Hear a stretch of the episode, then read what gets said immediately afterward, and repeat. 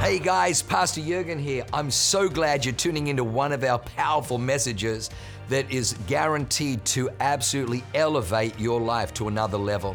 At Awaken, we only want to preach fresh, real, powerful to help you grow stronger in your walk with God, develop your faith so you can take more territory. I'm praying that God blesses you and enriches your soul as you listen to this amazing word from God. God bless you. So excited to be preaching on Father's Day. Happy Father's Day to all of you dads. I hope you are celebrated today, that you get to just lay on the couch and drink a Tecate Light and have your wife hand feed you grapes. That's what I'm believing for. Prophesying in Jesus' name. Well, we're going to um, talk about um, God as father today on Father's Day. And it's an interesting concept. You know, Jesus Christ was actually the very first person in human history to refer to God directly as his father. That's the way that Jesus addressed God. He said, My Father. He's actually the very first person in recorded history to do that. And so we're going to look at why that is. And before we do, before we jump into it, I do just want to recognize that. You know, I know for a lot of people, this day is can be complicated. It can be the same on, on Mother's Day as well and you know, for me, like I'm, I, am i am a dad to three amazing kids. My kids are the best. I'm obsessed with them. I love them. They jumped into bed with me this morning, gave me a, a cuddle, and said Happy Father's Day, and my heart melted. And so, you know, filled with with high moments, but also, you know, my my dad died um, when I was 19 years old, and died suddenly and tragically, and you know, just as a result of some of his bad lifestyle choices. And so um, there is a tinge of sadness. Like, I, am sad that my dad didn't get to see the man that I have become. He didn't get to meet my children, never got to meet my wife. And so I know for a lot of us, this day can be complicated. You know, I know for you, Dave, the very first Father's Day without your father. And I know that for a lot of us, it can be a day like that. It can be heavy. But my belief, what I've been praying for is that above whatever emotions are surrounding your earthly father or you as an earthly father, that you would be overwhelmed by the Father God who is the perfect Father. That this day you would understand, if maybe for the very, very first time, the breadth and depth of the love of the Father God for you. So that's my prayer. So come with me in your Bibles to Luke chapter 15. We're going to read. Um, probably the most famous parable of Jesus, if not, it's tied with the Good Samaritan, but it's actually Jesus' longest parable and uh, very, very well known. And it's the parable of the lost son, or some translations call it the parable of the prodigal son. And so we're going to read this story together. And then we're going to talk about it. Luke 15, starting in verse 11. It says, Then he said, This is so Jesus is speaking. So Jesus is telling this story. He's telling this story to a crowd of tax collectors and sinners and Pharisees. So a, a crowd, just uh, a mixed audience um, at, uh, at, in first century Palestine. Then he said, A certain man had two sons, and the younger of them said to his father, Father, give me the portion of goods that falls to me. So he, the father, divided uh, them his livelihood, divided to them his livelihood. And not many days after, the younger son gathered all together, journeyed to a far country, and there wasted his possessions with prodigal living. The word prodigal just means extravagant, okay? Just think Vegas, craps tables, bottle service, prodigal living. But when he had spent all, there arose a severe famine in that land, and he began to be in want. Then he went and joined himself to a citizen of that country, and he sent him into the fields to feed the swine. And he would gladly have filled his stomach with the pods that the swine ate, and no one gave him anything. But when he came to himself, he said, How many of my father's hired servants have bread enough to spare and to spare, and I perish with hunger? I will arise and go to my father, and will say to him, Father, I have sinned against heaven and before you, and I am no longer worthy to be called your son. Make me like one of your hired servants. And he arose and came to his father, but when he was still a great way off, his father saw him and had compassion and ran and fell on his neck and kissed him. And the son said to him, Father, I have sinned against heaven and in your sight, and am no longer worthy to be called your son.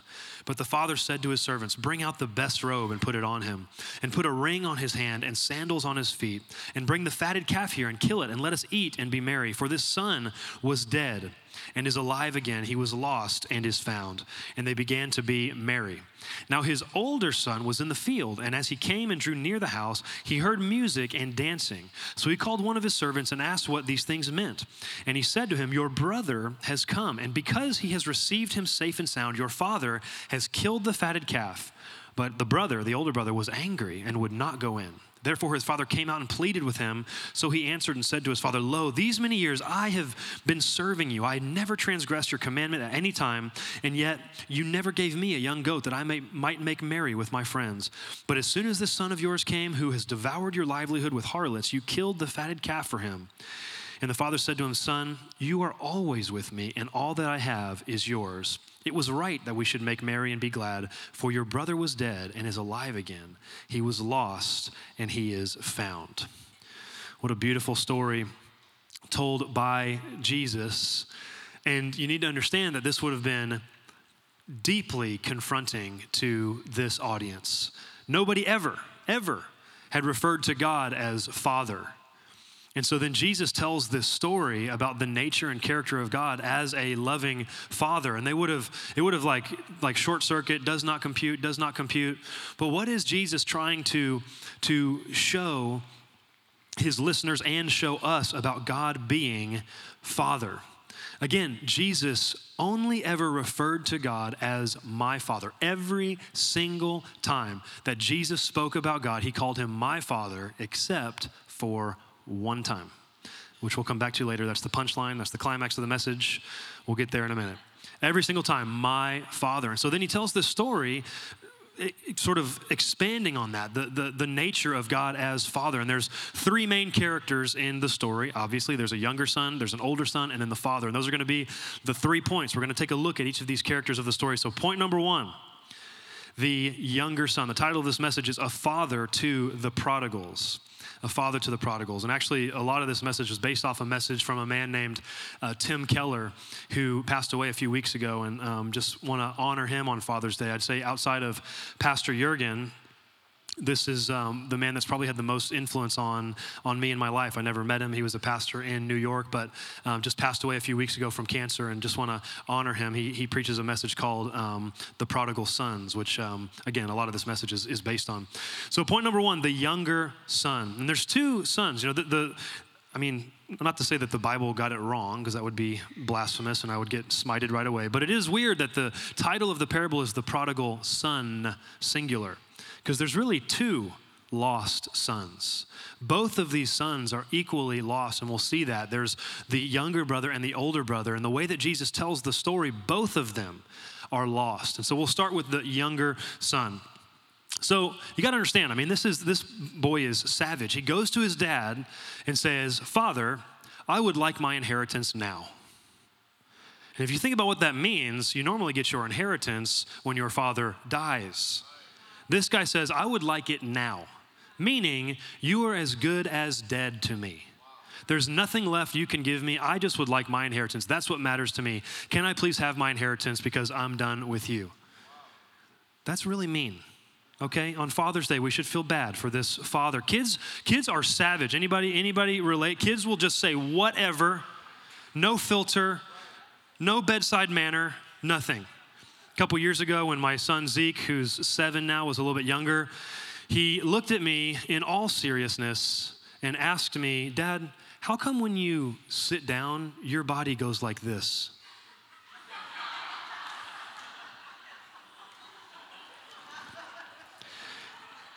And I said, yeah, You know, I don't know, son. And then I went and cried in the closet. And then I decided I'm going to fast for the next three years. One time um, at Christmas, Christmas is always a big fight for Katie and I because she wants all the Christmas lights, and I don't know why. It's a stronghold in my life that I believe I'm going to get deliverance from, but I can't stand putting up Christmas lights.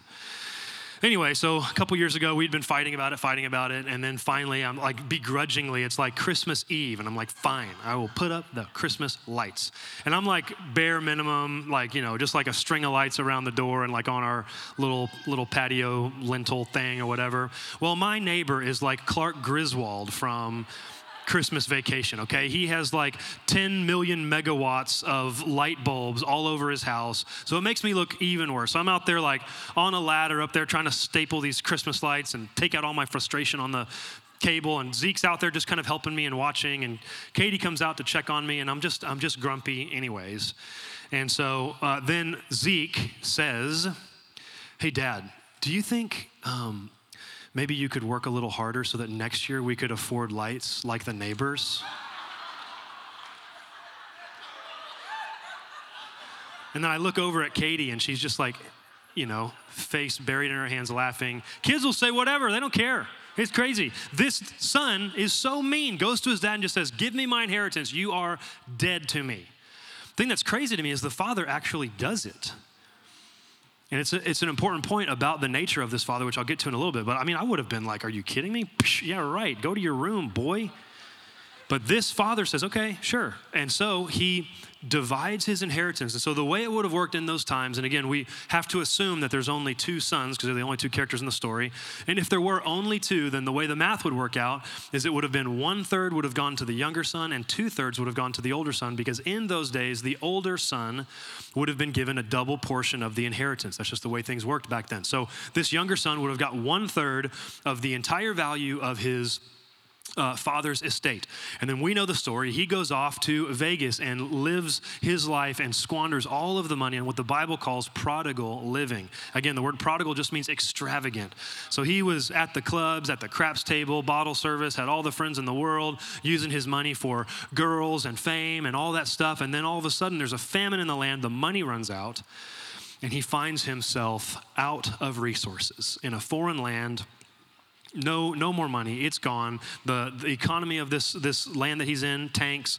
So he finds a, a, a wealthy landowner and says, Hey, can I come work for you? And, and again, in the story, we read that he's so hungry. So think about the, the, the, life change that he's gone through, okay? He's been just living high on the hog, eating, you know, Wagyu lamb. I don't know what they ate over there in Palestine, but whatever. Eating the finest food. And then all of a sudden he's so hungry that he's looking at the slop in the pig's trough, which is just all the leftover nastiness just dumped down there.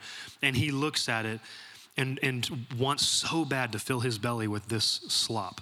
Okay, that's, the, that's where he's fallen to. And then all of a sudden, the Bible says he, he comes to himself and he says, What am I doing? Like, even my, my father's hired servants have bread enough, and not even just enough, but even to spare. And so then he rehearses this, this kind of speech. You know, it's kind of like you see in movies where you, you stand in the mirror and you say something to yourself 15 times to try to get the inflection just right. And so he rehearses this speech of what he's going to say when he gets to the Father. Okay, when I get there, I'm going to say, and he's got it all planned out. You know, Father, I have sinned before you in heaven. I'm no longer worthy to be called your, your son. Will you make me as one of your hired servants? You know, da da da. So he has this speech all rehearsed. He's ready to go. And I think it's interesting because how many of us do that? What this son wants to do is buy back his position by working it off. He says, You know what? I've made some really, really bad decisions. I blew it, but I'm gonna I'm going to make me as one of your hired servants. It's interesting. He doesn't say, make me a slave. He says, make me one of your hired servants. There's a difference. In those days, a, a slave would have actually been, in a lot of senses, um, part of the family. They would have lived there on the property, been um, in and out of the, the house, had very close contact with the, the father and his immediate children. But he says, just, I'm not even worthy of that. I'm certainly not your son anymore. I'm not even worthy to be your slave. Make me as one of your hired servants. The hired servants, would, they were like day laborers. They would just come in for the day, work, get their wage, and then leave the property. So he's saying, I'm not even, I'm not even worthy to be, to be close to you in any way. I just want to work, make money, and then attempt to pay back my debt. And so many of us that have, have spent time out in the world, like consuming the things of the world, making bad choices, we, we feel like, okay, I'm going to buy it back I'm going to buy it back. I'm going to start going to church. I'm going to start reading my Bible. I'm going to start praying more. I'm going to, you know, maybe if I if I get to where I'm leading a connect group or I start serving on a team and I become the head usher or you know whatever that then it's almost like we we think of it as some scale and it's like all of our bad deeds are on one side of the scale and if we can just add up enough good deeds to outweigh it then it'll all happen. And that's the way that this younger brother is thinking that I'm going to earn my way back in. I'm going to buy my father's favor back by working it off. That's what he's thinking. I'm going to work it off. And, and this, this younger brother represents really what, you know, most of us kind of typically think about as sin, right? And the word sin these days has become so, it's just a weird word culturally it's almost something people kind of snicker at and we think of sin as like sex drugs and rock and roll and that's that's that's what this guy that's his life. He was the sex drugs and rock and roll guy okay? But we'll see that that's not all that Jesus describes as, as sinful behavior, as being away from the Father. But that's this younger son. I'm just gonna, I'm gonna go and I'm gonna, I'm gonna work it off. I'm gonna work it off. And so we'll see the father's response here in just a minute. But let's talk about the, um, the older son. Now, you gotta remember, Point number two the older son, the older brother. You got to remember Jesus' audience. He's preaching, telling this story to tax collectors and sinners and Pharisees all mixed together. And so tax collectors in those days, you know, it's not worth really unpacking just, but they were the, the lowest of the low at the time. They were Jews who had actually had sort of aligned themselves with the Romans, would tax their own people, line their pockets, essentially funding the army that was oppressing their own people and would actually pocket that money. And so they were viewed as just the worst of the worst of the worst. So you have tax collectors, sinners, and then you have the Pharisees. The Pharisees were the religious elite of the day, you know, wearing all their religious garb and obeying every single commandment of God to the letter of the law. So that's who Jesus is speaking to. So as Jesus is telling this story, the Pharisees are loving it. They're just like looking down their noses at all the tax collectors and sinners while he's talking about the younger brother. And, he, and they're like, probably, it's probably the only thing in the history of Jesus' teaching that they actually were agreeing with. They were like being all awake in church. They were saying, Amen. Wow, come on, somebody. That's so good. They were shouting down Jesus, being, being Pharisee shouter downers. But then Jesus starts talking about the older brother. And they don't like this anymore. Like, whoa, whoa, whoa, whoa, whoa, whoa, whoa. And they begin to realize almost immediately that Jesus is talking about them. So he tells the story now of the older brother. And the older brother, again, is out in the in the field doing his thing, whatever, and then hears this coming from the house. Says, "What is going on?" So he finds out that there's some big party because his brother just came back, and so he throws this pity party and, and it's like literally a two year old tantrum. Like he won't go in the house. He's like, I'm not. I'm not going in the house. And so his father has to actually come out to him and say, Son, what are you doing? And then listen to what the older brother says. He says, Lo, these many years I have been serving you. I never transgressed your commandment at any time, and yet you never gave me a young goat that I might make merry with my friends. Come on, how many of you are upset your dad never gave you a young goat to have a little goat party with your friends? I know. Make some birria tacos. Come on, somebody.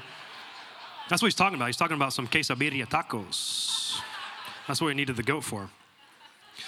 He says that, that I might make merry with my friends. But as soon as this son of yours came, who has devoured your livelihood with harlots, you killed the fatted calf for him. And in that one discourse from the older brother, we see instantly the character of his heart. He doesn't care about the father, he doesn't care about the father's house, he cares about himself. You never gave me a goat so that I could make merry with my friends. And you'll notice, listen to how, how cruel he talks about his brother. He doesn't call him my brother, he says, This son of yours. This son of yours. And you'll notice people that are, are deeply religious, and I mean religious in a bad way, I don't mean in a good way. People that are obsessed with the rules of God and thinking if I just, I'm gonna out, I'm gonna out obey everybody and I'm gonna pull myself up by my bootstraps and, and just be the best person I can be. And, and that's moral conformity. It's thinking that if I'm just moral enough, God will love me, He'll accept me.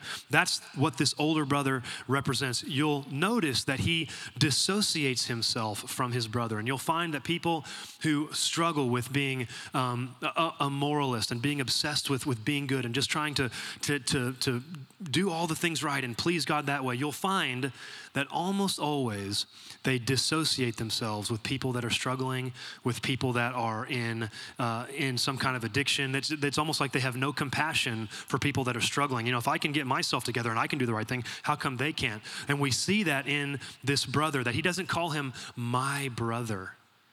He says, This son of yours.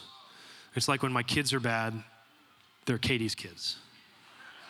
They're not my kids. When they're perfect angels, they're my kids. They're a product of my, of my fathering. When they make bad choices, they're Katie's kids. It's like that. That's what's happening right here. He says, This son of yours just dismisses his, his brother. I was actually talking to, to Gabe Lopez in between services, and he actually brought up a really beautiful point that the, the older brother says, As soon as this son of yours came, who has devoured your livelihood with harlots. So, how did he know what his brother was up to? How did he know what his brother was up to? Because he didn't know that his, he asks, hey, what is that sound I hear? And the servant says, oh, your brother just got back. So he didn't know that his, he didn't know his brother was back. It wasn't like he had a conversation, it was like, what have you been up to? And he said, well, been spending money on girls. And it wasn't, that wasn't it. So, how did he know? It's because the father had been checking up on his younger son. They, he knew. And so the brother had a responsibility to go and rescue his younger brother and never did. No compassion, no compassion. And also take, take, uh, keep in mind that the father divided his inheritance, gave one third to his younger brother, and gave two thirds to his older brother. So this older brother already had two thirds of the estate. But when younger brother comes back into the picture, all of a sudden his wealth is going to be diluted again.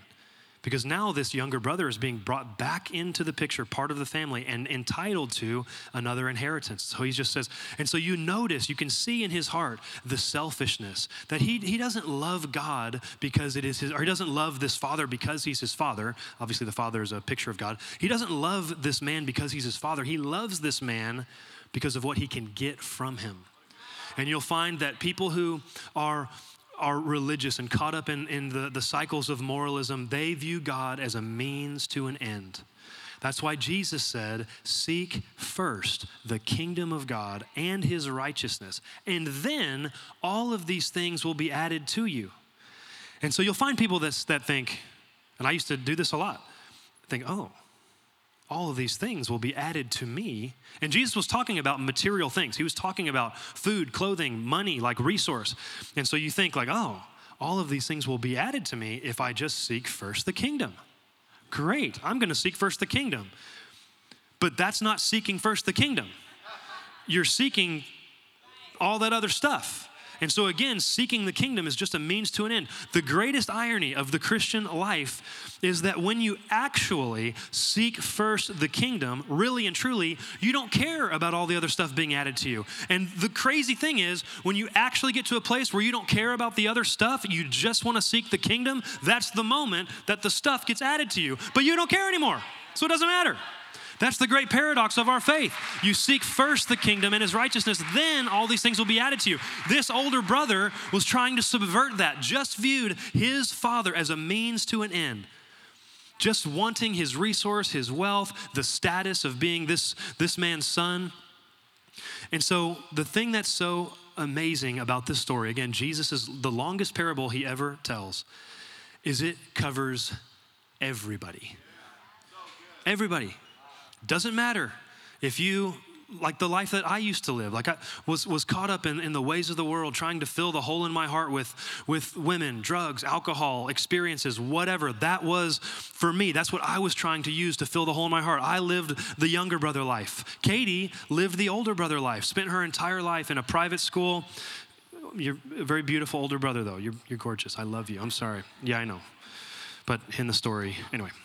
Katie grew up in a private Christian school, did all the right things, always wanted to make everybody happy, wanted to please her parents, please God, please. And, and she was the older brother, got sucked into, into moralism. If I'm just good enough, if I just obey enough, if I just do the right things, then God will love me. Jesus says, all of you, all of us, fall into one of these two categories, and we're all lost. We're all lost. He covers everybody, covers the, the tax collectors and the sinners, covers the Pharisees, everybody. And Jesus said in Mark 8 15, he said, Take heed, beware of the leaven of the Pharisees and the leaven of Herod. And same thing. He Herod represented, you know, Herod the Great was one of the most licentious, debaucherous yahoos to ever live. And that's, he's saying, beware of that life. Beware of a life of just thinking that the world is going to satisfy. But then he also said, beware of the life of the Pharisees, thinking that you can earn God's approval, you can buy his love by being good. He said, Beware of both of them. And that's what this story tells. That's the, the younger son is the Herod side of things, the older son is the Pharisee side of things. Jesus says, All of us, no matter where you fall on the spectrum, are outside of the Father's house. So, lastly, as we come to close, I want to look at the character of this father. And I think, first of all, the thing that strikes me again is just his, his generosity. Like the son comes to him and says, You're as good as dead to me. I would like my inheritance now. And the father actually said, Okay, and divided his, his wealth and gave it to his younger son. And what a picture of God. God gives us free will to make our own choices knowing full well that you're going to go off Gonna, gonna try to fill the hole in your heart that only your father can fill. You're gonna try to fill it with, with whatever thing. T- pick anything. It could be success, it could be your career, it could be your kids, it could be sex, it could be money, it could be drugs, it could be alcohol, whatever. But the father knows that it will not satisfy, and you'll end up back at his house. I love his generosity and just the, the, the empowerment he gives his children to go and make their own decisions. Then, you know, obviously, the, the most clearly compelling moment of the story, the climax of the story, is when the father runs to his son. And so, again, take yourself to, to, the, to that moment. This, this um, younger brother is nasty. I mean, covered in, he's been working in the pigsties for months and smelly, stinky, no, you know, clothes all ratted out. And from a distance, his father sees him, which is interesting because it means the father was looking for him. Okay, the father was looking for him, saw him a long way off, and takes off running towards him. You need to understand how this would have been to the to the first century listeners hearing this would have made no sense. Like older Middle Eastern men don't run they're too dignified. They walk. They, they would never run. A, a, a, a, patriarch in first century Palestine would never take off running. He would have had to lift up his robe, exposing his bare legs, which a, Middle Eastern patriarch would never do. It would be humiliating, embarrassing. And I, I read a, commentary that said that actually, in this moment, the father actually behaves more like a mother than a father and lifts up his robe and takes off running, exposing his bare legs, running to his son. And then the son delivers on his speech. You know, he says, I've been, I've been, practicing this speech. I've said it in front of the mirror 15 times. And here's his moment. The father's there. And so he just goes off into his, his speech and says, You know, Father, I have sinned before heaven and before God. I'm no longer worthy to be called your, your son. Make me as one of your hired servants. Da, da, da. And the beautiful thing is, the father doesn't even acknowledge anything he says. Doesn't say, okay, nice speech, but no, nothing. Bible says that he just falls on his neck and hugs him the father. And then he says, um, Bring the finest robe. The finest robe would have been the father's robe, by the way. He gives his own robe to the son. So he gives, he says, Bring the, the finest robe, bring a ring for his finger. A, a signet ring would have meant you're part of the family officially. He says, Put sandals on his feet, kill the fatted calf. And so we see the compassion of this father running, humiliating himself. The Bible says that Jesus was, was shamed at the cross, naked, beaten. And that's the picture we see that this Middle Eastern patriarch lifts his robe and takes off running, humiliating himself for the sake of bringing his son back home. And the Bible says he falls. The father, it's not the, the son that falls on the father's neck, it's the father that falls on the son's neck and kisses him. And I do, um, this is kind of not part of the message, but it's a little little free bonus snippet. As we are in Vision Builders Month, you know, um, one of the biggest things our church takes um, flack for is our teaching around money. We talk about money a good bit, and if you've been here for any length of time, you know that. And um, there's there's um, some that would would in the big fancy theological term, they would say we have an over-realized eschatology, which would mean that um, you know it is universal Christian understanding that when we are on the other side of the grave in heaven, that we will be rich beyond compare, walking on streets of gold, you know, mansions in heaven, and the whole thing. But um, there's a lot of people that say that that's that's just for the other side of the grave. That that actually this side of, of, of heaven we're meant to be to be poor and destitute. And the problem, this story. I don't know how you can read this story and hear that. I want you to understand the, the intricacies of this story because the father provides his inheritance to his children before he dies, before the actual appointed time for the inheritance. So the father lets his children in, enjoy and live in the wealth of his estate before the appointed time. And remember, this isn't some old Old Testament passage in Deuteronomy. This is Jesus himself speaking. And so it convinces me that God wants us to walk in blessing as our Father. And again, not so that you can, you know, live like the prodigal son and all the blessing can terminate on you. That's not what it's about. You're blessed to be a blessing. Resource comes to you so that it can flow out of you. Paul said in Galatians that we are heirs of the promise of Abraham, and the covenant that God made with Abraham is that you're blessed to be a blessing, that through you, Abraham, all of the nations of the earth will be blessed. And so we walk in that promise. We are meant to bless the world. And so that I'm convinced of that when I read this story that Jesus tells. So Jesus wants us to understand the character of God by the telling of this story that he is a father and it doesn't matter a good father and it doesn't matter where you find yourself on the spectrum maybe like me you've spent time trying to fill a hole in your heart with the things of the world. And if i can you know just whatever get the next the next thing the next hit the next drink the next girl the next relationship the next promotion the next anything trying to just fill that emptiness inside of you then you're the younger brother and maybe maybe you have tried your whole life to be good and, and I'm, I'm, gonna i'm gonna obey the commands i'm gonna i'm gonna follow the rules i'm gonna i'm not gonna live like everybody else i'm gonna then you're the older brother. And Jesus says that all of us, doesn't matter where you find yourself on the spectrum, need the rescuing of the Father.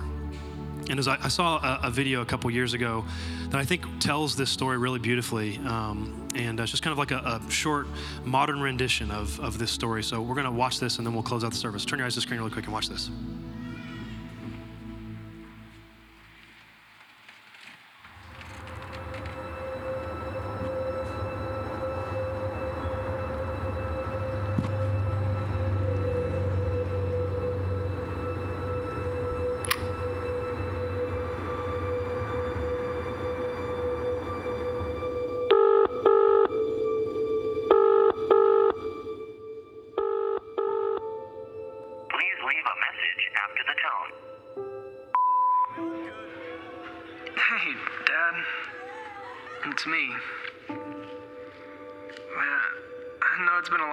Since we talked. I was, you know, I was kind of hoping you'd answer, but um, I understand you probably don't want to talk to me.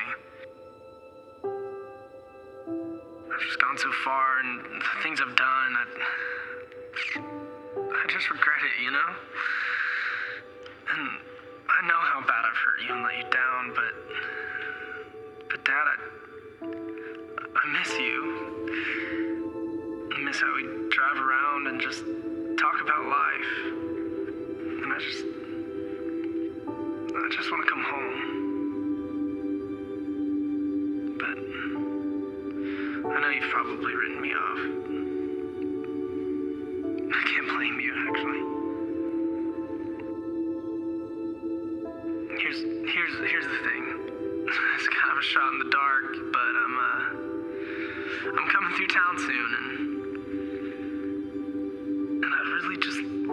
To see you. I know I can't just show up at the front door like I used to, but but if you want to see me, just hang a small sheet out on the porch. If the sheet isn't there when I drive by, I'll keep going and and I'll try not to bother you anymore. I love you, Dad.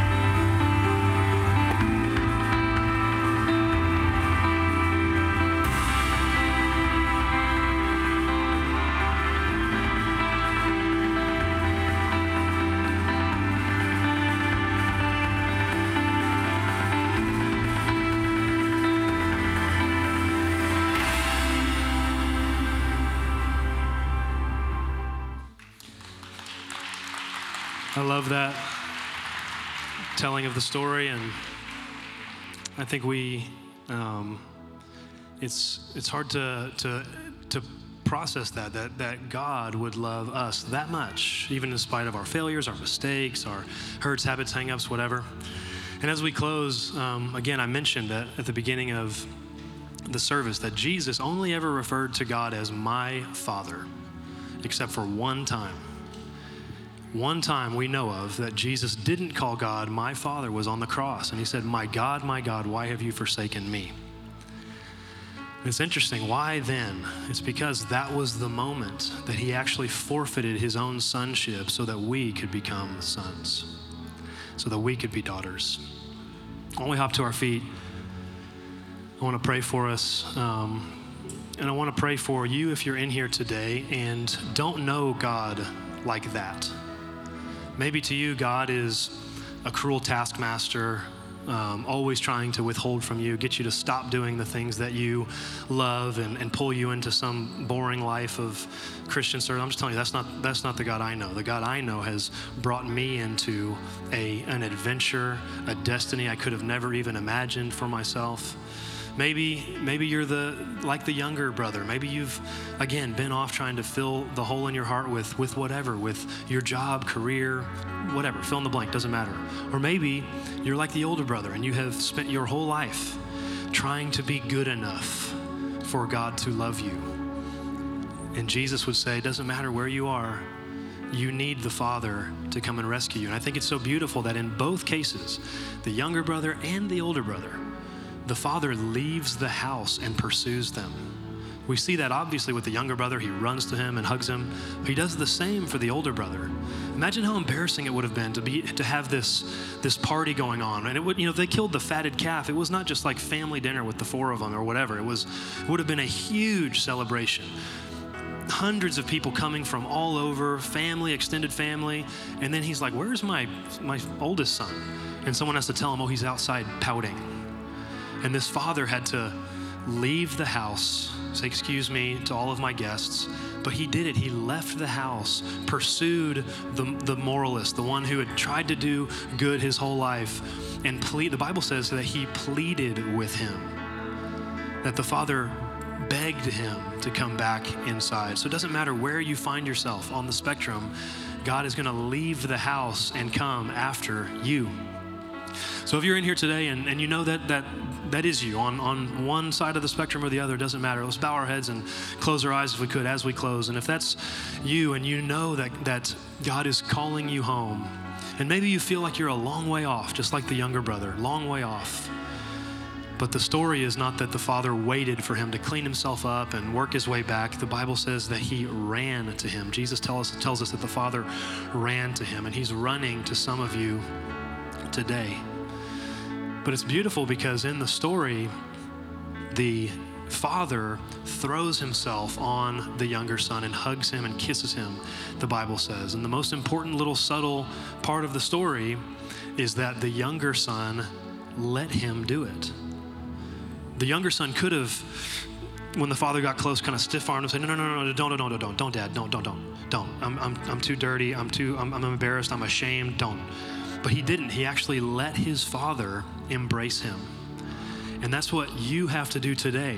If God is running after you to hug you, embrace you, kiss you, and tell you, welcome back to the family, to put a robe on you, and the robe signifies cleansing and, and covering, if he would have showed up smelly and stinky and disgusting, and the father said, I, I don't care, I want nothing to do with it. Wrap the finest robe around him, covering him, put a ring on his finger. The ring means you're part of the family, it's a sign of authority. He said, put sandals on his feet. The sandals signify a destiny, a purpose. I've got a mission I've got somewhere for you to go, somewhere for you to walk. That's what this father does when the son, when, when he, he encounters the son. But the son had to actually let it happen. And so, with every head bowed and every eye closed, you need to let him love you. Let him call you into his house. And so if that's you, here in a second on the count of three, I'm going to ask you to just shoot your hand up in the air and, and, and I'll know that, that it's you that I'm going to be praying for. And I'm going to walk you through a very, very simple prayer. And it's a prayer of, of exactly that, of just acceptance, of, of accepting that embrace of your Heavenly Father. And again, it doesn't matter if you're the younger brother, the older brother, whatever side of the spectrum you find yourself on, but if, if that's you and you know on this Father's Day that your Heavenly Father is, is pursuing you and calling you home and you're ready to, to, to accept that gift, the gift of being welcomed back into His house, the gift of salvation, the gift of being a son or a daughter of God, if that's you, on the count of three, I just want you to shoot your hand up in the air really quick so I know who I'm praying with. One, two, three. Who are those ones that need to make that decision? See that hand? I see that hand. I see that hand. I see that hand. I see that hand. I see that hand. Who else? I see that hand in the back. I see that hand right there. See that hand right there. Great. Who else? Over there on my right. Awesome. Proud of you. See that hand. Amazing. You guys are awesome. Who else needs to make that decision today? Once I've seen your hand, you go and put it down. Anybody else? God is knocking on the door of your heart. The Bible says that Jesus knocks on the door of our heart. And if we'll open the door, he'll come in and dine with us and us with him. But you have to open the door. He doesn't kick the door down because that's not very gentlemanly like. That's rude. Anybody else know that he's knocking on the door of your heart on this Father's Day? Need to make that decision. A Couple more seconds. Anybody else? Amazing, amazing. I see that hand right there. Awesome, great, great, beautiful. I see that hand there in the back. Anybody else? Two more seconds. One 1,000, two 1,000. Come on, can we give a big round of applause for everybody that raised their hand? So proud of you. That's probably 10 or 12 of you. Here's what we're going to do I'm going to walk you through a prayer just like I said I would. Um, it would not be very expedient for me to do that with each and every one of you individually. So, what I'm going to ask you to do here in one second, the band's going to, play and sing a song, but here in a second, I'm going to get down off this stage, and I want you, if you did raise your hand, to make your way out of your seat, come down to the front, and just line up down here. And I'm going to be down here. I want to shake your hand. I want to meet you, and then I'm going to walk you through a prayer like I, I said I would. So, if you're sitting next to somebody that raised their hand, would you maybe offer to walk down here with them? But come on, church, can we, can we shout and cheer and celebrate and give a big round of applause for everybody that raised their hand. Come on, go ahead and make your way down. Come on, worship team, go ahead and make your way down.